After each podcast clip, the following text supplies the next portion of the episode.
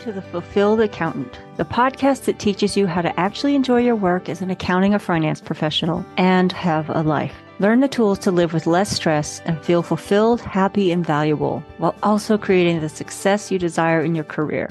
If you're finished playing the game by outdated rules, you're in the right place. I'm your host, former accountant and multi-passionate entrepreneur turned life coach, Sarah Nemecek. Welcome back to the Fulfilled Accountant podcast, where we talk about everything about your life in accounting and finance, except the actual accounting and finance. Last week, we talked about how to unbusy your life and why you might want to do that. Today, we're taking that theme in a different direction and talking about how to know if you're doing enough at work.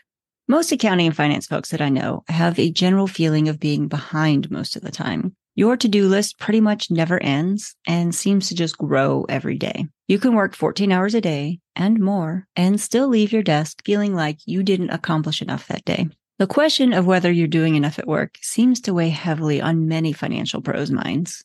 If you were to answer that question right now, off the top of your head, I'm guessing that you would say no, you are not doing enough work, or that you aren't sure, or that you hope it's enough, but that you feel so behind that you figure you're probably not doing enough. And you are totally not alone in those responses. This is what I hear constantly. So much uncertainty is happening in your mind here when you have these types of thoughts and answers running through your brain. And you know what happens when you feel uncertain? Not much. As in, you don't commit to decisions. You take less action. You procrastinate. You overthink. And you stay feeling confused and overwhelmed instead of deciding and taking action and moving forward. The problem is that not only are you not taking action and getting things done, you pile on to that with a ton of self-criticism and judgment. You start to believe those criticisms, and then you decide that you're just a person who procrastinates, is unorganized, and isn't proactive. Eventually, you start to self-perpetuate the negative habits and patterns that you're trying to break by subconsciously taking actions to reinforce those beliefs that you developed about yourself through all that negative self-talk. It is a vicious cycle, and it serves no one. Not you, not your clients, not your firm, not your friends, your family, nobody. So today we're breaking that cycle. I'm going to break down how to know if you're doing enough and how to interrupt your patterns so you can start getting things done, feel good about the work that you do, and trust yourself to get things done and feel confident in your decisions. So why do you question whether you're doing enough to begin with? Where does that idea come from? The idea of doing enough mostly comes from, I think, being socialized to believe that your personal and professional value and your worth come from hard work and effort. In the US, it's that whole Protestant work ethic thing. To be more valuable, you work more, you do more. Instead of feeling an inherent self-worth, you seek it from the validation of the praise and feedback at work when you learn that you've done a good job. When someone said, "Thanks for doing that. Good work. You're an excellent employee. You're a great service provider," whatever, right? We want to hear that stuff. And then you want more of it. So you keep doing more. But your natural self-doubt is always there with you, questioning if you did enough to deserve the praise and approval. So even if you get that approval, you start discounting it with all the thoughts running through your head. So to break that line of thinking, I want you to answer some questions. What is enough? Have you ever defined it? And who does define it? How would you objectively know if you or someone else have done enough? Would others in your firm or industry, your family or your clients agree with your answers? It's kind of challenging to answer because we never force ourselves to be clear about what is enough. And if you can't answer it, or if like a lot of people, you choose not to answer it, can you ever actually do enough? Probably not. There will always be more that you can do. But don't take that to mean that you should go do more right now. Let's look at it from a different perspective. What if what you're doing right now actually is enough? What if you aren't actually behind? What if you're right where you should be? Imagine how different you might feel and the different actions you might take if those beliefs guided you through your day. I often take my clients through an exercise kind of like this. I have them list evidence, as in reasons and things, for both why they're doing enough and why they aren't doing enough. And I ask them to give me proof that they're behind and that they're not behind. Because really, all of those can be true at the same time. You will create vastly different results and feel very differently as you work, depending on which of these things you believe. It is so much easier to go through your day feeling in control of your schedule and your workload, believing that you're doing enough and not feeling behind.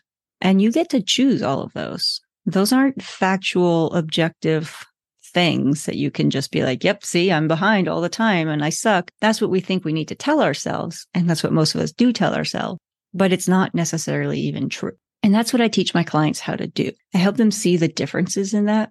Because if I just told them, well, just stop telling yourself you're behind, that wouldn't work, because simply trying to force yourself to pretend something and believe something that you don't believe doesn't work. You can practice it and try it on, but you've really got to work on creating that new evidence for yourself. So if you just try to force it, you're really going to feel even more frustrated and beat yourself up even more, because you're like, well, now I don't even have a positive mindset and I can't follow these things. And I've been saying the affirmations, but it's not working. What's wrong with me?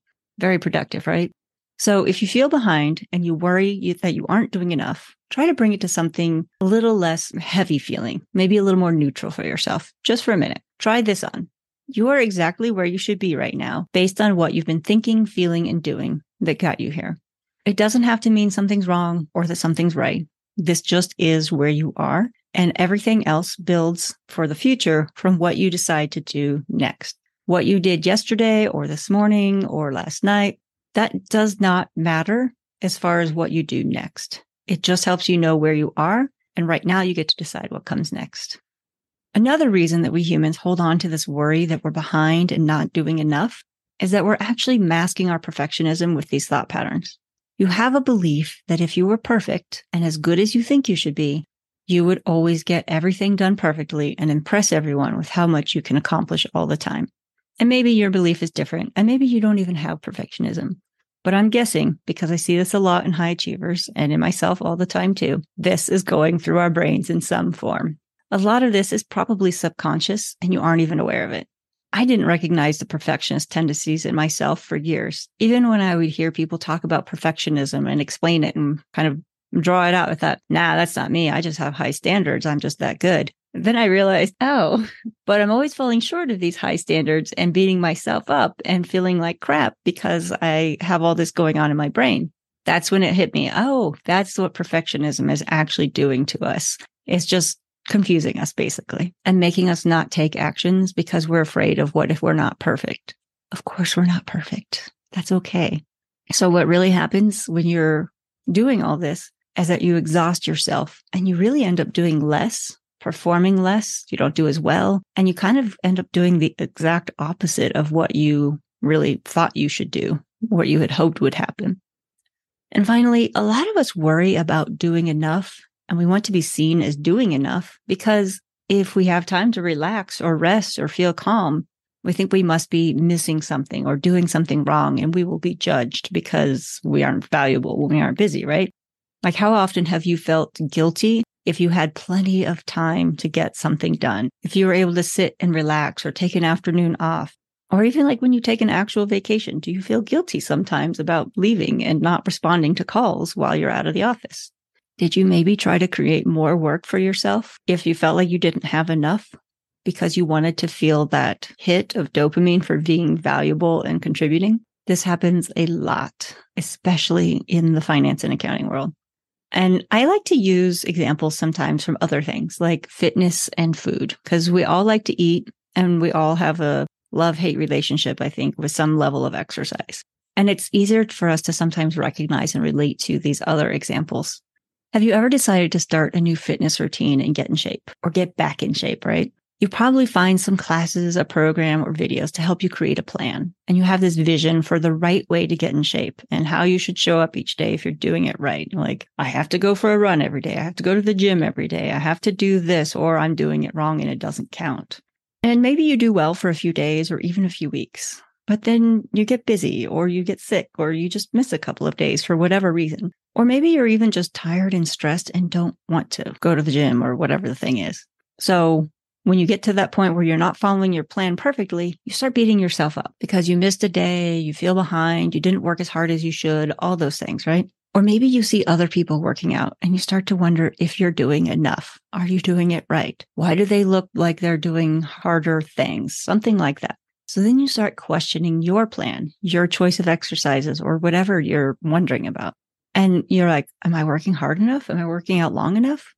Or maybe you have an easy day and you're like, oh, that must mean I'm lazy because I'm not doing enough. It shouldn't be easy to work out. And when you start questioning your plan and your approach and all the things that you're doing, guess what happens? You kind of stop doing things and you don't do it all the way. Like maybe you walk just a little, then you lift a small weight and you're like, oh, but maybe I should go over here and do the elliptical. But you don't really like do a full workout on any particular thing because you're trying to decide between all the different things that are available to you. And all those questions ahead of time or in the moment mean that you probably don't actually get much exercise done. And then what do?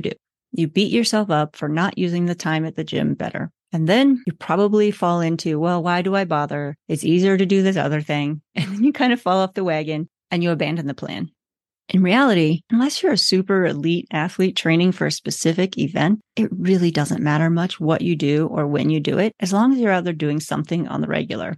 And I kind of think it's similar in business. Most tasks can't actually be done in a perfect linear order. You need to start and stop because you need feedback from someone, like information from a client, a review by your supervisor, or you need to research a topic and wait for a response from someone.